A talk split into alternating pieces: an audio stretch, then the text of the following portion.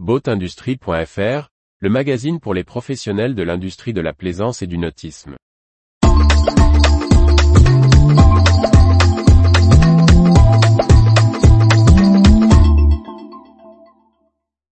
Légis Plaisance, allier réglementation et innovation au service de la transition. Par Briag Merlet. La journée nationale du droit de la plaisance et du nautisme 2023 aura pour thème, Innovation technologique dans le nautisme au service de la transition écologique. Jérôme Eilikman, fondateur de l'association, nous précise le programme et la philosophie de l'événement. Comme chaque année, l'association Légis Plaisance tiendra le 11 mai 2023 ses journées nationales du droit de la plaisance et du nautisme. Ouvertes à tous les professionnels, elles se dérouleront au Sable d'Olonne, autour de la thématique de l'innovation au service de la transition écologique. L'ensemble des sujets traités sont l'occasion de voir le rôle de la réglementation et du droit pour faire évoluer la plaisance.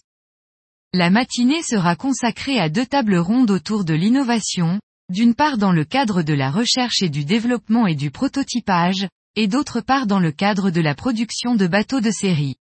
Jérôme Leilikman, organisateur de l'événement, explique.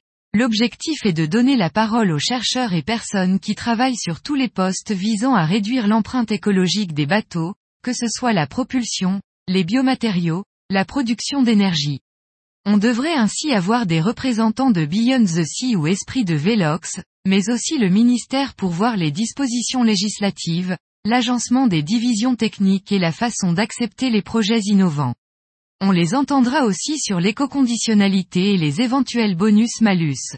Dans la deuxième table ronde, on verra l'application industrielle et la mise en œuvre, voir comment rester viable et concurrentiel dans le cadre des contraintes techniques et réglementaires.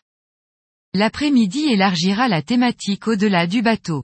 La première table ronde sera consacrée au port de plaisance et à l'aménagement littoral.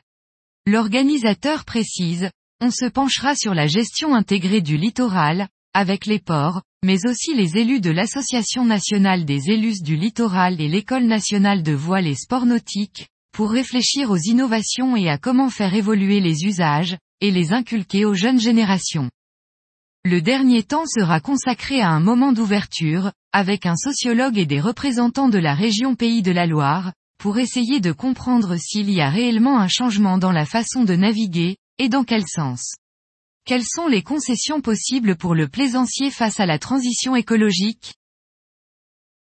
Retrouvez toute l'actualité pour les professionnels de l'industrie de la plaisance sur le site boatindustrie.fr et n'oubliez pas de laisser 5 étoiles sur votre plateforme de podcast.